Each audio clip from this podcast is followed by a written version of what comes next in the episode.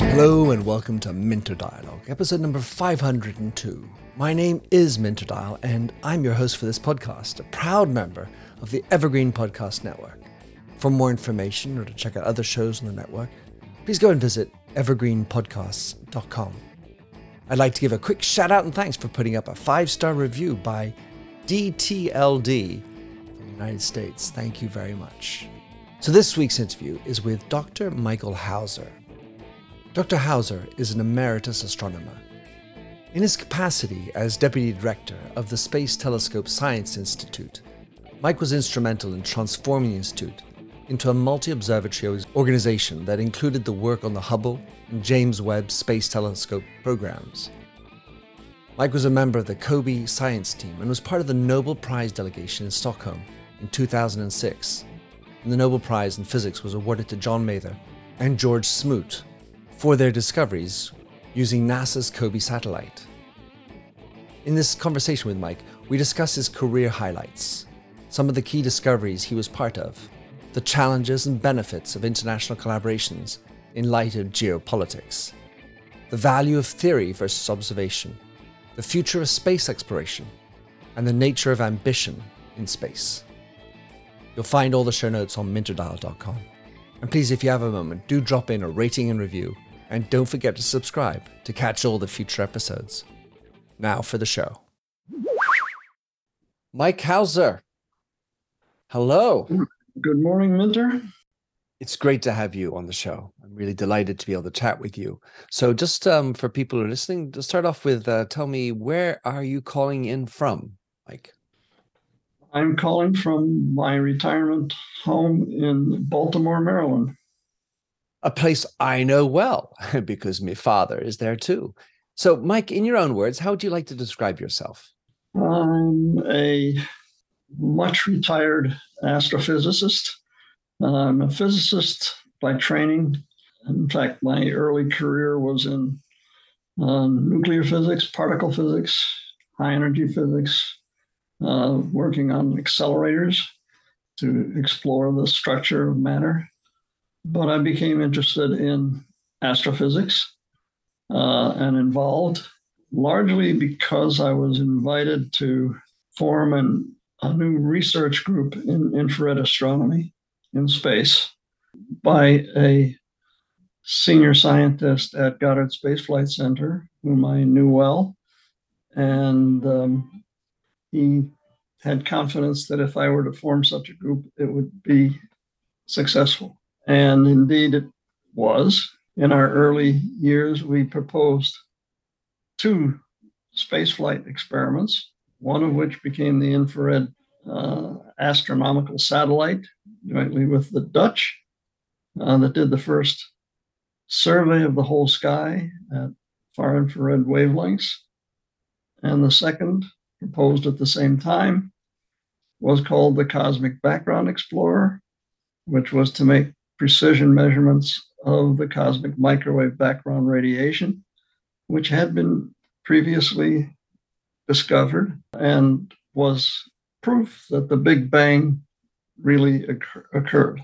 That was the rem- remnant radiation predicted for the universe if there had been a Big Bang. And um, so our Cosmic Background Explorer satellite was designed to make more precise measurements of that radiation. And it was successful as well. Two members of that team actually received Nobel Prizes for the quality of the measurements that we made. I was just a member. Wanted to ask you, Mike, just uh, circle back at the very beginning. What actually got you started on this journey of astrophysics? You, you were talking about how you were brought into the specialization and and the output and f- figuring out how to find these remnants of the Big Bang. But what what was early Mike? What what got him started on astrophysics? Was it looking up at the stars and saying, hmm? Well, it's interesting. I, um, as I said, I started out doing research on high energy physics, and I was trained in math and physics. And although the Sputnik satellite was launched in the first few months of my uh, undergraduate career at Cornell. I had no immediate interest in getting involved in that. Um, and so that didn't happen until many years later. I was uh, working in high energy physics, but largely as a postdoc, and I was interested in a little more secure uh, employment. As one does.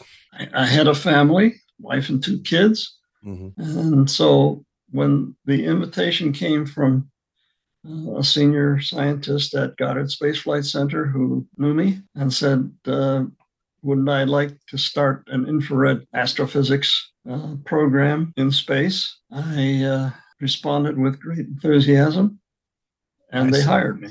So that's where you pivoted into the astrophysics part of it. I get it. Exactly. Mm-hmm. So if you look back at your career, Mike, illustrious as it is, do you, was there one thing that stands out as the highlight of your career, a moment that you can remember or a thing that you achieved? Well, um, there, there, there are some. Of course, the award of the Nobel Prize to my teammates on the Cosmic Background Explorer satellite, acronym COBE, was a great thrill. Our team actually received a, a uh, prestigious prize earlier that same year. That was in two thousand six, um, what, what was called the um, uh, Gruber Family Foundation Prize in Cosmology. Uh, and that was awarded to the whole team. Um, so I felt quite good about that. And of course, even more so when a few months later, the Nobel Prizes were announced and my two of my colleagues were singled out as Nobel laureates, which led to a wonderful week in Stockholm. We all went there to watch them receiving the prize, and that was extremely exciting. Yeah, I've, I've never really, I mean, I've talked to a few Nobel laureates, but I've never asked what it's like to be in the room and the moment, the solemnity of the and the, the joy of receiving such a prize. Right. Well, we, we witnessed all of that. Um, we were invited, we, I say, uh, my wife and I, Deanna, and I um, went to Stockholm. We uh, acquired the necessary formal attire to attend the uh, formal events of awarding of the prize. The King of Sweden uh, presents the prize to the laureates, and uh, so we were sitting in the audience, uh, bird's eye view of all of that, and that was very exciting. I can well imagine. So I was just listening to you, Mike, and thinking about how when you look at a photograph of the space, photographs taken by Hubble or James Webb or, or whatever, I wonder how you look at them differently than I do. Because I look at them and I look at them maybe from an aesthetic standpoint. I recognize I'm just a layman. I, I, I'm, I, I'm guessing that you, you, you almost can pick out what's happening. Certainly, you, you, you know how difficult it was to achieve it. How does that change the way you view these photographs versus someone like me, a complete, you know, non-astrophysicist? Well, I. Uh... I can interpret, based on my experiences, what I'm seeing, um, but it is still remarkable that um, we can see very distant galaxies.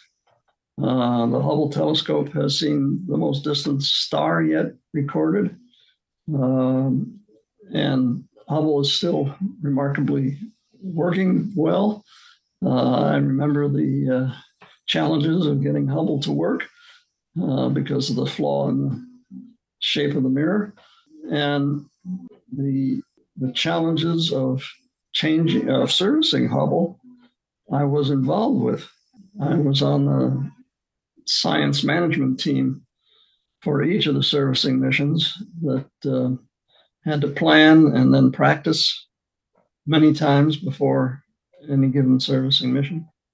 Uh, but anyway, when I look at the sky as imaged by Hubble, and that's in the ultraviolet and visible light, it's very familiar. I understand what we're seeing. But when I look at the sky as seen by the James Webb Space Telescope, which we now have working spectacularly well for us, I had a hand in promoting the development of a large telescope capable of far infrared observations, on which instead of seeing the starlight directly, they see the heated gas and dust in galaxies produced by the starlight. And And so that's an entirely different view of the universe. And to me, it's very exciting because I've been working in the infrared for many years.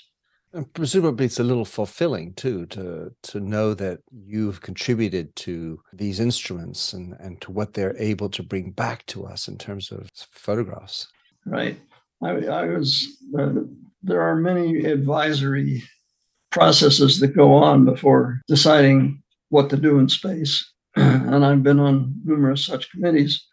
One in particular was called the H S T, Hubble Space Telescope and Beyond, which uh, was one of the first to say, okay, Hubble's in the plan. What are we going to do next? And in that committee, uh, of which I was a member, there was a recommendation for a fairly large aperture far infrared telescope, which in fact Webb has exceeded what we suggested at the time, but sort of marginally larger. So I feel very good about having had a hand in all that. I can bet. And you were mentioning just before about with Hubble, the the the, the size of the mirror. As I've read, uh, we're talking about minute differences, uh, as I understand it, and and and the level of detail that you must go down to. So first of all, correct me if I'm wrong about how. What type of millimeter, you know, or whatever it is, size differences that we're talking about. Because obviously, we're talking about very large mirrors, and everything has to be down to such a ridiculously small detail. Well, the Hubble primary mirror was a, a spectacular embarrassment uh, because the outer edge of it was not um, machined to the right dimension. And as a result, the images initially were fuzzy. And there had been huge expectations of Hubble, finally a major telescope in space, unimpeded, unimpeded by atmospheric interference. And the, the, the direct images were fuzzy and couldn't be focused.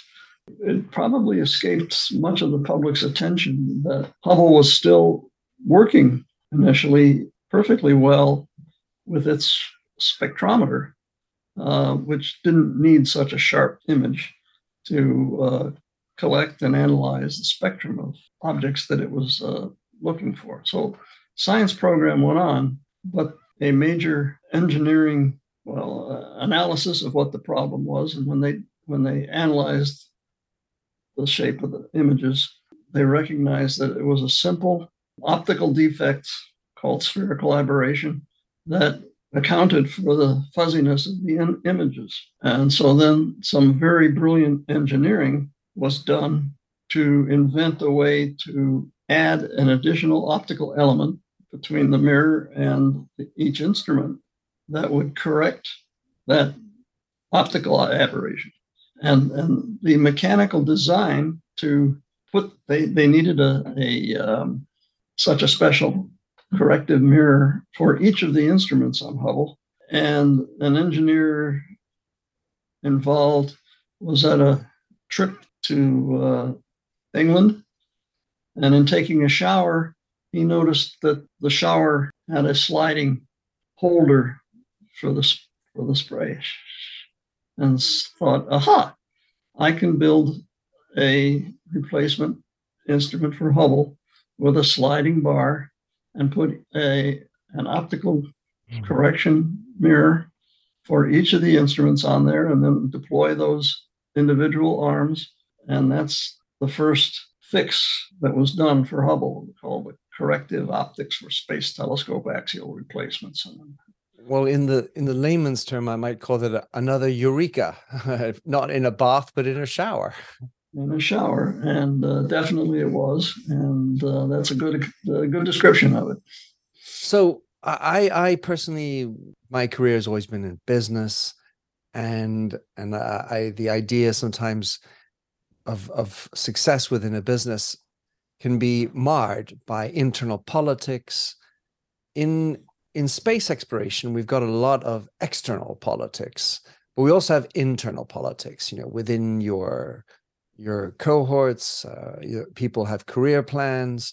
Then you have the the intellect, the international components of it, where politics and and uh, budgets from governments, and then you have the technical aspects of actually putting the the the, the materials together to do what you're trying to achieve. When you look at what you've worked on, Mike, which of those are, are the hardest, or is it always all of them that are hard? I guess every step has its cha- hard challenges. The major space programs are generally done collaboratively between nations, and there are uh, national interests that sometimes conflict.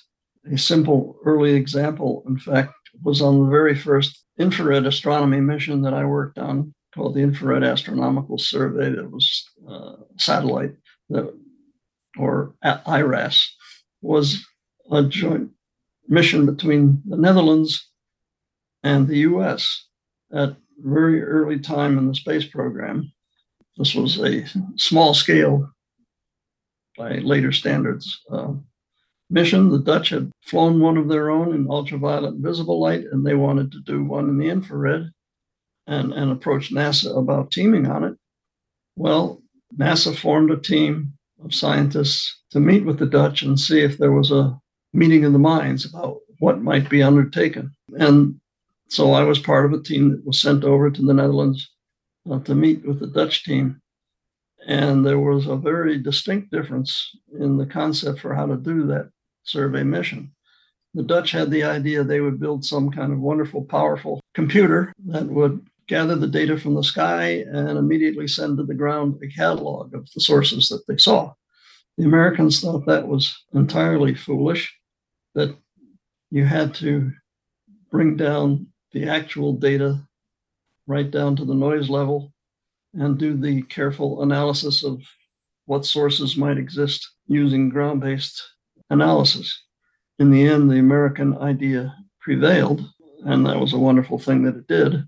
Uh, and I R A S produced wonderful catalogs and wonderful surprises about the sky, even at the depth of a rel- relatively small telescope.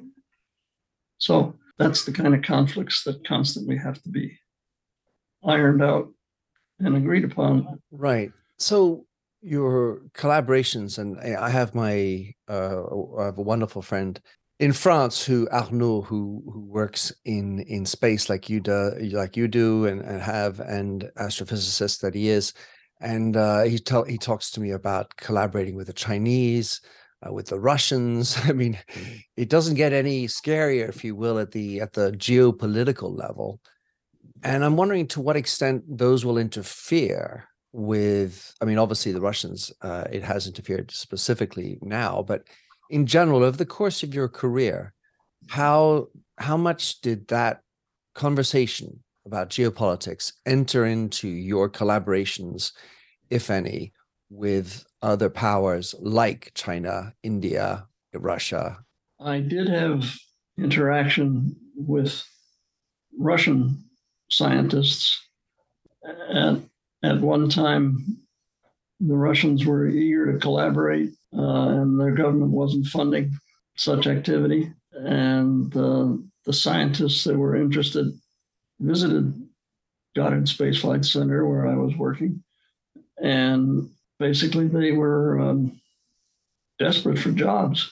Uh, and um, so we did what we could to give them a comfortable visit to the States and encourage them to continue to try to get involved.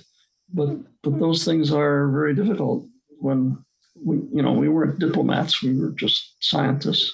And uh, as far as the Chinese and the uh, Indians, I've had no involvement with those communities. And whether, I, I mean, certainly the Chinese have had successful space programs, so, you know, impressively landing spacecraft on the far side of the moon, for example.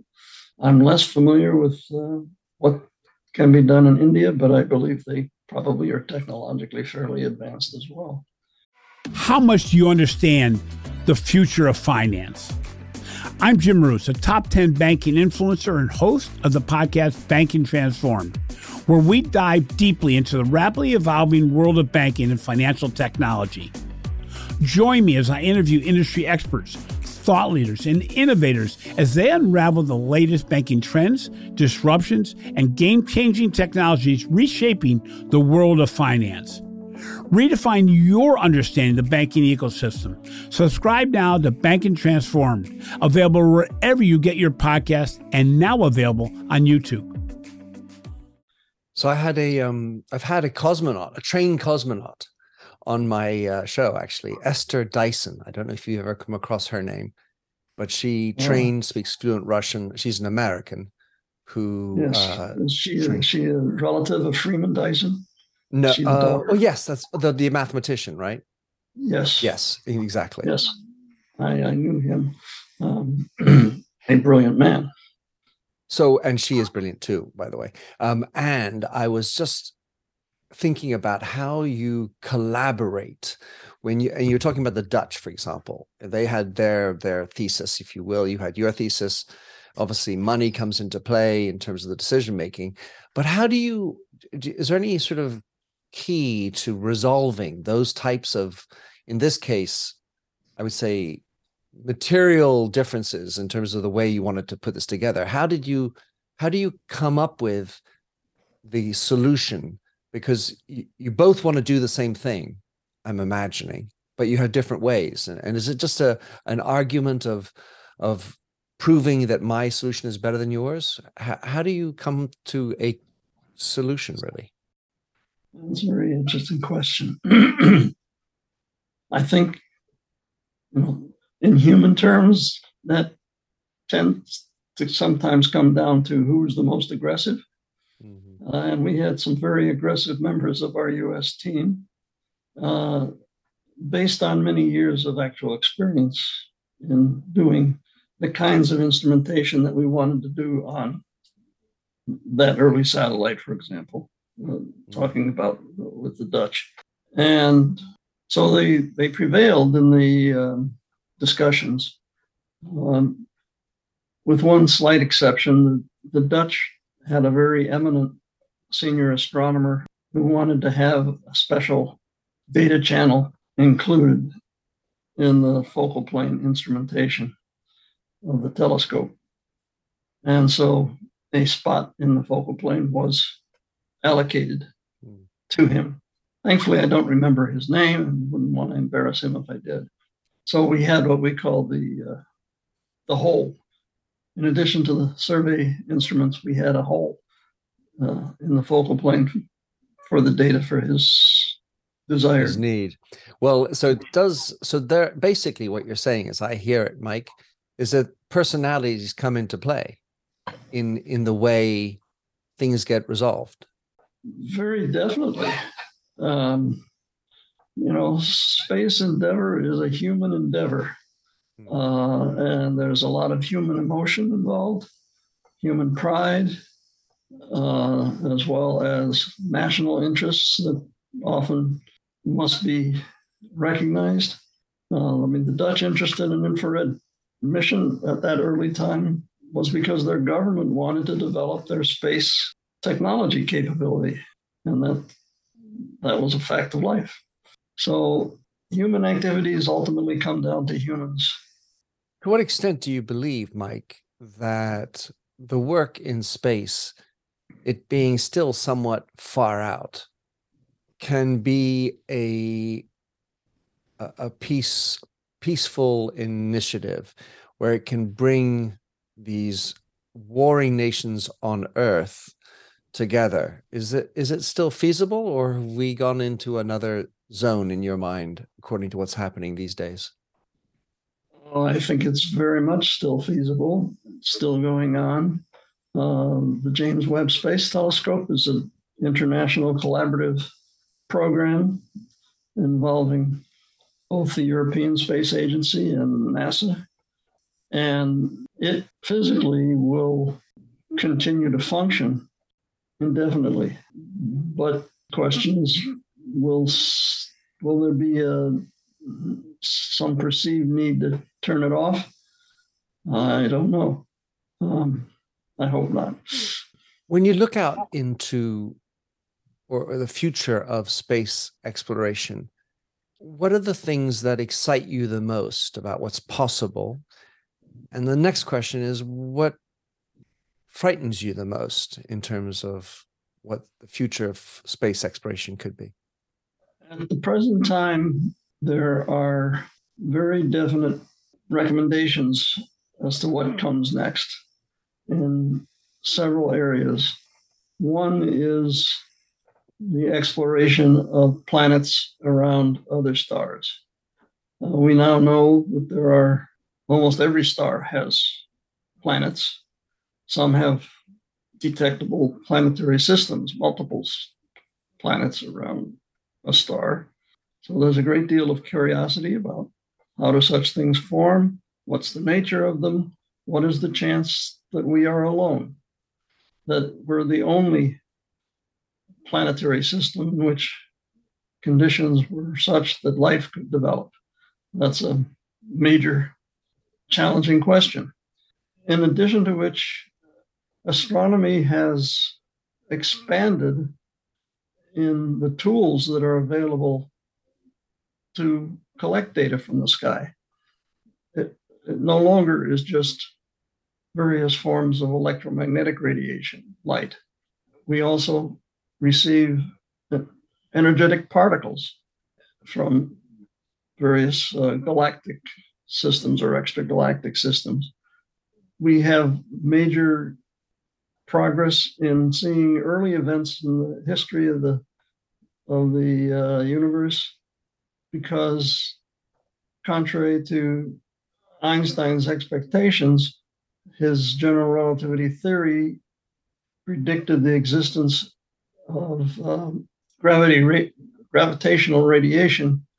He thought it was going to be too weak to detect, but twenty-first century astronomers have figured out how to detect it, and in fact have made a direct measurement of the merging of two massive black holes from the centers of galaxies that were merging and forming a new black hole.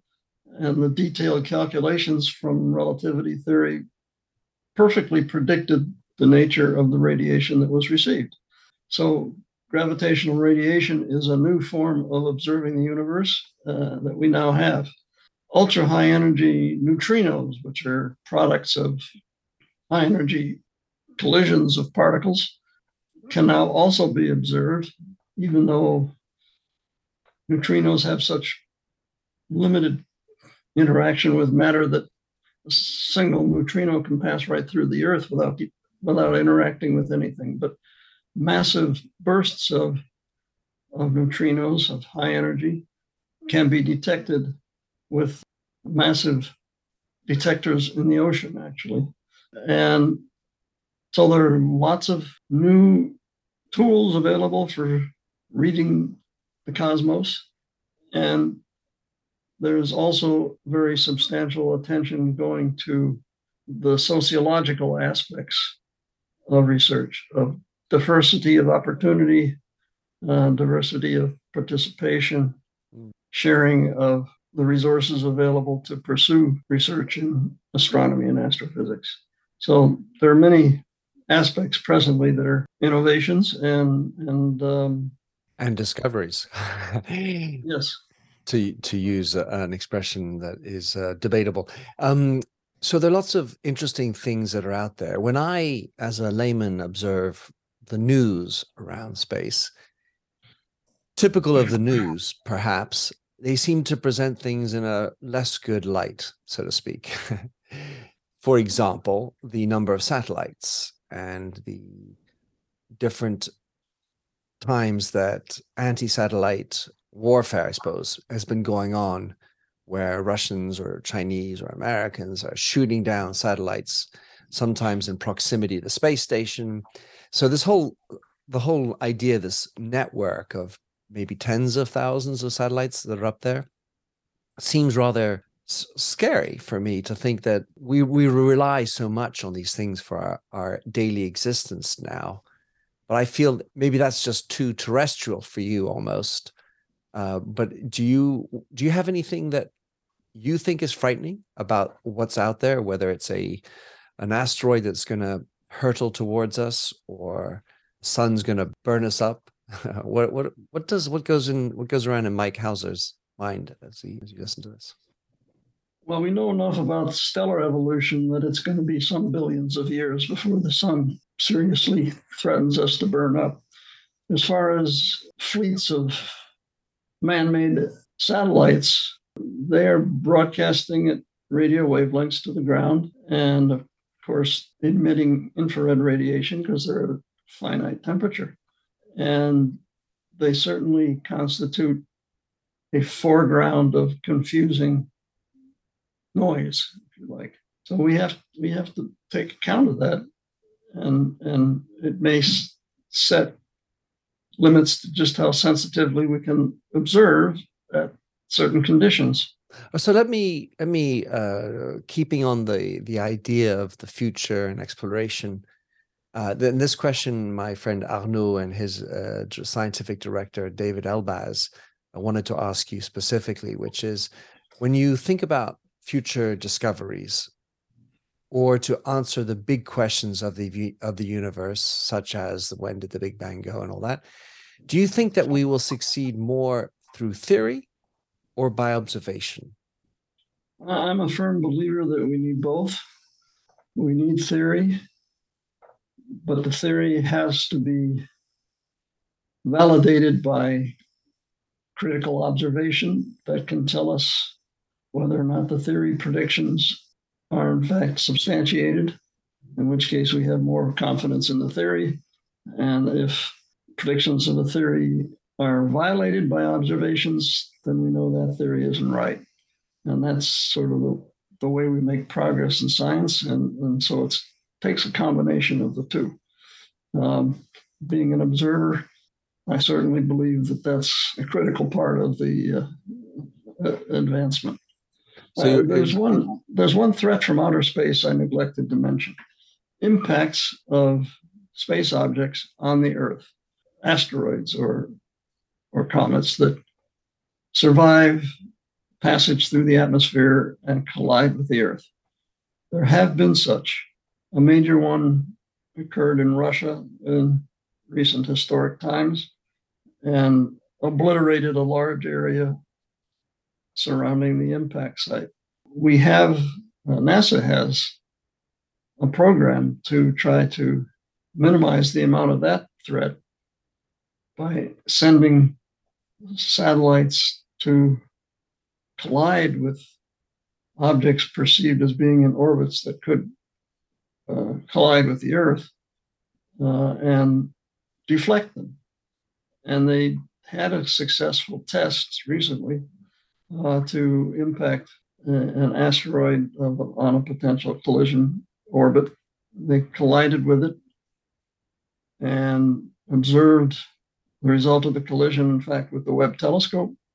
So they could see the nature of the debris from the collision, which tells them more about the nature of the object itself. Was it a solid object? Was it a bunch of pebbles collected together? And did succeed in modifying the orbit of that object. So we can, I presume, look forward to missions doing that sort of thing to help mitigate the magnitude of that possible threat to us. So it's an example of of the theory being proved out by a uh, an observable action, where you send the satellite, it hits it, it moves enough, and so based on the mass of the object and the speed with which it hit, next time, depending on the size of the object, we kind of have a good idea as to what it's going to take to move it sufficiently out of the orbit to not hit us. Right. So, thank you. So, um, about the future projects, I don't know to what extent you're privy to all the future projects, But do you feel that they are ambitious enough to answer the big questions of space? The simple answer is yes. There is a process by which the scientific community projects their desires, expresses them to the government in the U S and elsewhere. It's called the Decadal Survey of Infrared Astronomy and Astrophysics. It's It occurs on ten-year timescales, sponsored by the agencies that fund astronomical research, the National Science Foundation, NASA, Air Force Office of Scientific Research, and the Department of Energy, Office of High Energy uh, Physics. Um, all of them fund some aspect of astrophysical research. So they initiate this request to the National Academy of Sciences and to the what's called Associated Universities for Research in Astronomy, an organization formed back in the fifties, or maybe even earlier, which initially consisted of seven universities actively engaged in astronomy research. Now there are forty-six domestic institutions called AURA, Associated Universities for Research in Astronomy. And so on these ten-year cycles, they institute a major review of the current state of the field, of the pressing problems that look like could be uh, profitably pursued at the present time with the uh, current capabilities. And so in twenty twenty, they had such a survey. It was the most recent one. And there are very ambitious lists of things that the community suggested uh, in, during that survey. So I would say it will be wonderful if they can all be carried out. Um, the the uh, the survey includes estimates of what they think it will cost to do them, and uh, are quite detailed in the uh, nature of the projects, actual technologies and facilities that are desirable in order to do that. So I'm impressed with the with the work of the of, of those studies. The top level committee is really all members of the National Academy of Sciences, so they're very capable people. And there are sub-panels on all kinds of specific discipline topics that contribute to it. So I would say there's reason for optimism that much of this is going to happen within the next decade. Some of it goes beyond the decade timescale. In listening to you, I didn't hear many international uh, participants. Are these groups also including associations and collaborations with other agencies from other countries, or is this specifically the U S way? Um, This organization that I mentioned, the Associated Universities for Research in Astronomy, includes forty-six domestic institutions and four international uh, associates. So, yes, it does involve the rest of the world. Um, um, those are mostly from Europe, of course. Hmm. Like France, maybe. Germany. France, Eng- England, Germany. Germany, yeah. So, When you when we go for these new ambitious projects, I have to imagine, just you know, back of the envelope, that the more ambitious, the more expensive the projects. To what extent are budgets being allocated to space? Do you feel like this is uh, an increasing allocation, or it's getting tighter and decreasing? That is always a tough question. Um, at the present time, we're in kind of tight fiscal times in the U S and in other countries. Uh, and it requires an act of Congress to allocate public resources to do these things. Those who made the recommendations made estimates of what it would cost uh, at a level that they thought might conceivably be made available. But every year brings a new budget conflict. So um, remains to be seen. I'm not a politician, and I don't can't easily judge the reaction on Capitol Hill. Well, inevitably, at in in a national political environment, whichever party's in, in position, the other will take the opposite opinion, and then when they are in power, maybe it'll be a complete reversal. Because I don't think, and I can't imagine that space by itself is political; it's far more philosophical. But then, when you started looking internationally, there are, there do become national interests in the way we go about space, and there's a little bit of the, you know, the cock, the guy who says, "Well, I was there first. I I did this first." There's the ego and national pride associated with it. Then there are uh, the amount of work that goes into that that has corollary benefits to industry, as we've seen with NASA over and over again. So I, I, I suppose at the end of the day, it has to be somewhat political, because at the end of the day, someone has to pay for it. Someone has to be responsible. And then someone wants to be tagged with the Nobel Prize to say, well, I, I did it, kind of thing. It's my understanding, and I may be misinformed, that at the present time, I mean, usually these collaborative missions are done between NASA and the European Space Agency, at least, that at the present time, the European Space Agency has not allocated resources for future space missions, uh, which would be a considerable problem in trying to do something large. So I don't know, you know, how long it'll take the various parts of the world to deal with the pressing economic issues that are more urgent than supporting space research, but there's going to be limitations on the short term. And what about private initiatives? Elon Musk, SpaceX, uh, Bezos with Space Blue, Virgin Galactica. Um, what, what's your opinion of all that, and how useful will that be in the Earth's mission of discovering space? I'm more familiar with their successes in technology and being able to launch and recover uh, satellites. I don't know how much research is being accomplished by those missions. Now, they have put astronauts on the moon and brought them back, uh, or at least to the vicinity of the moon and brought them back. And there's some information gained by doing that, and especially about the uh, capabilities of humans to handle space flight and both launch and landing. But I'm, I do not know of major scientific breakthroughs as a result of those programs. Those breakthroughs and the larger ambitious spatial projects probably have to be university and government-sponsored agencies. Is that correct? Yes. Uh, Universities tend to get their money from the government. They they are not independent, typically, sure. fund, fund sources.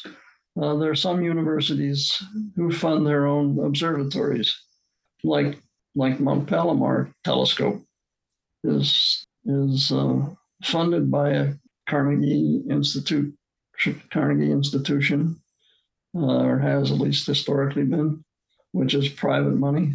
But there's limited amount of that, you know, what what private money can do. So with your work, Mike, in the cosmic background radiation, are we any closer to discovering uh, the exact date, or how, how about the Big Bang? I mean, this is like the sort of, for anybody who looks at space, we always want to think about the Big Bang. Do you think we're getting closer to it? Will we will we ever get that date? Is how important is it to have that exact date? I don't believe it's important to have an exact date. It is important to know that the universe is expanding, has been expanding from an initial, an initial very hot, dense state by processes, some of which we still don't understand the physics of. Uh, we don't know the physics or whatever went on prior to the start of the Big Bang, or, or that caused it to initiate. Um, so there's plenty of physics to be worked out. As far as the actual date, uh, we know with some accuracy that the observable universe is thirteen point eight billion light years in size. And, and we can account for the way the universe has evolved to the, to the state that we see with physics that we know, with the physics of quantum mechanics, with the physics of general relativity. And, and, uh, and I think that's, you know, that's remarkable. We can explain how we have the content of the cosmos that we can see, starting from this early this early state that we can't go beyond yet. And in your mind, is there even a possibility that there's some other bigger absorbing entity, universe, that's in which the Big Bang happened and we thirteen point eight billion light years have been expanding? But is that possible that that exists in some other bigger, huger thing, or is that something that theoretically is not viable? There has been talk about the idea of a multiverse. Yeah. There have been a succession of Big Bangs in different parts of the universe producing much the same situation that we do see visibly to us. I don't know to what, you know, I don't know how much credence to give to those ideas. What what would it look like if there were? It's pretty imponderable. Pretty imponderable. I, I think it is a sufficient scientific triumph that we can say what's happened since our Big Bang, that it happened. There's remnant radiation from it that we've discovered, the cosmic microwave background radiation, uh, that confirms that it happened, and that the details of what came after that, just look them up in the physics books. So look, just last question for you, Mike. Looking back at your career, everything you've done, the the people you've met, astronauts you've talked to, and and the things you've been able to, you've been privy to see at your level, what kind of advice would you give to people listening and thinking about the future of our Earth planet? What, what would you like to tell them that would be the wisdom of your career coming in after so many glorious, interesting experiences and encounters? I strongly encourage future generations to continue the push to understand the cosmos in which we live, to understand the planet on which we live, to understand the solar system in which we live, and to understand the physics uh, governing all of these systems, from the microscopic level of quantum mechanics to the macro level of general relativity.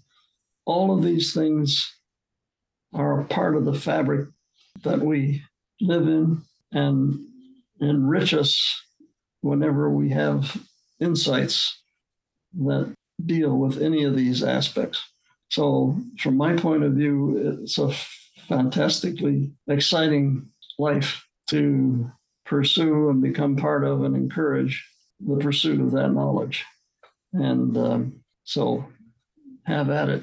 I'll be a I'll be a happy observer for hopefully some time yet, but indeed. And but when you when you've done all this work, I, I'm I'm having to imagine it puts perspective on the travails, the minutiae travails of going to the grocery and getting milk and and the the things that we do in a prosaic manner in our day. When you have this other vision of what's out there, you're suggesting there's a large disconnect between the practical and the, uh, the bigger picture. And I certainly... Well, the, I, I certainly feel, I, I don't know if it's a disconnect, but I, I certainly feel it helps put perspective on some of the things that we live in our, and we get worried about. Well, I certainly agree with that. But there is joy in having the bigger perspective and pleasure in having that perspective. Um, that I have certainly enjoyed, and I encourage many future generations to do, continue to seek that kind of perspective. Mike Hauser, many thanks for taking some time out to give us your experiences, your perspective on all this.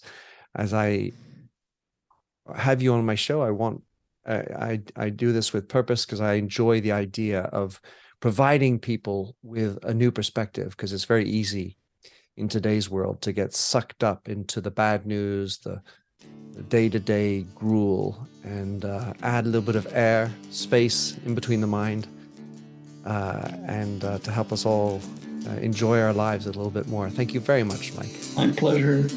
It's been a joy to talk with you, Minter. Thanks for having listened to this episode of the Minter Dialogue podcast. If you like the show and would like to support me, please consider a donation on patreon.com forward slash Minterdial. You can also subscribe on your favorite podcast service. And as ever, rating and reviews are the real currency for podcasts. You'll find the show notes with over two thousand and more blog posts on Minterdial dot com. Check out my documentary film and four books, including my last one, You Lead, How Being Yourself Makes You a Better Leader. And to finish, here's a song I wrote with Stephanie Singer, A Convinced Man.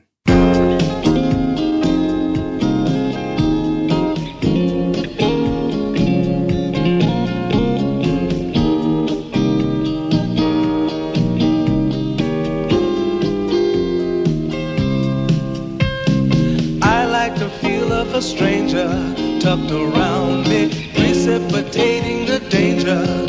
Feel free, trust is the reason. Still, I won't tell the lie. I sit here passively, hope for your respect, anticipating the thrill of your intellect. Maybe I tell myself there's no use in me lying. I'm a convinced man building an earth.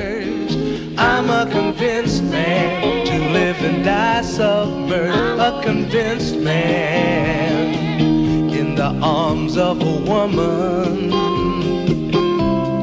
I'm a convinced man, challenge my fate. I'm a convinced man, competition's innate. A convinced man in the arms of a woman. Despise revenges and struggle with deceit. Live for the challenge so life's not incomplete. What's wrong with challenge? I know soon we all die. I like the feel of a stranger tucked around me, precipitating the danger. To feel free, trust in my reason, and let me show you why. I'm a convinced man, practicing my lines. I'm a convinced man, here in these confines. A convinced man, in the arms of a woman. I'm a convinced man, put me to the test. I'm a convinced man, I'm ready for an arrest. I'm a convinced man, arms of a woman.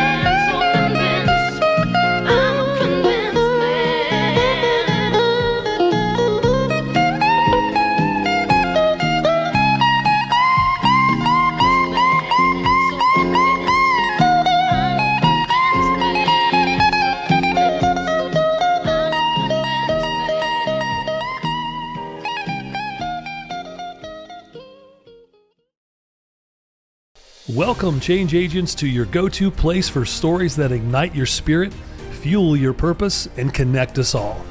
We believe in the incredible power of the human spirit, its boundless resilience, and the inspiration it brings to our lives. On the Driving Change podcast, we'll journey together through the extraordinary yet very relatable experiences of some of the most amazing people on Earth. Our mission? That through these stories, we might just spark change within you and awaken a newfound motivation to harness your unique gifts to make a real difference in the world. So get ready to be inspired and join us on this incredible adventure. You can find the Driving Change podcast on Apple Podcasts, Spotify, iHeartRadio, or wherever you love listening to your favorite podcasts.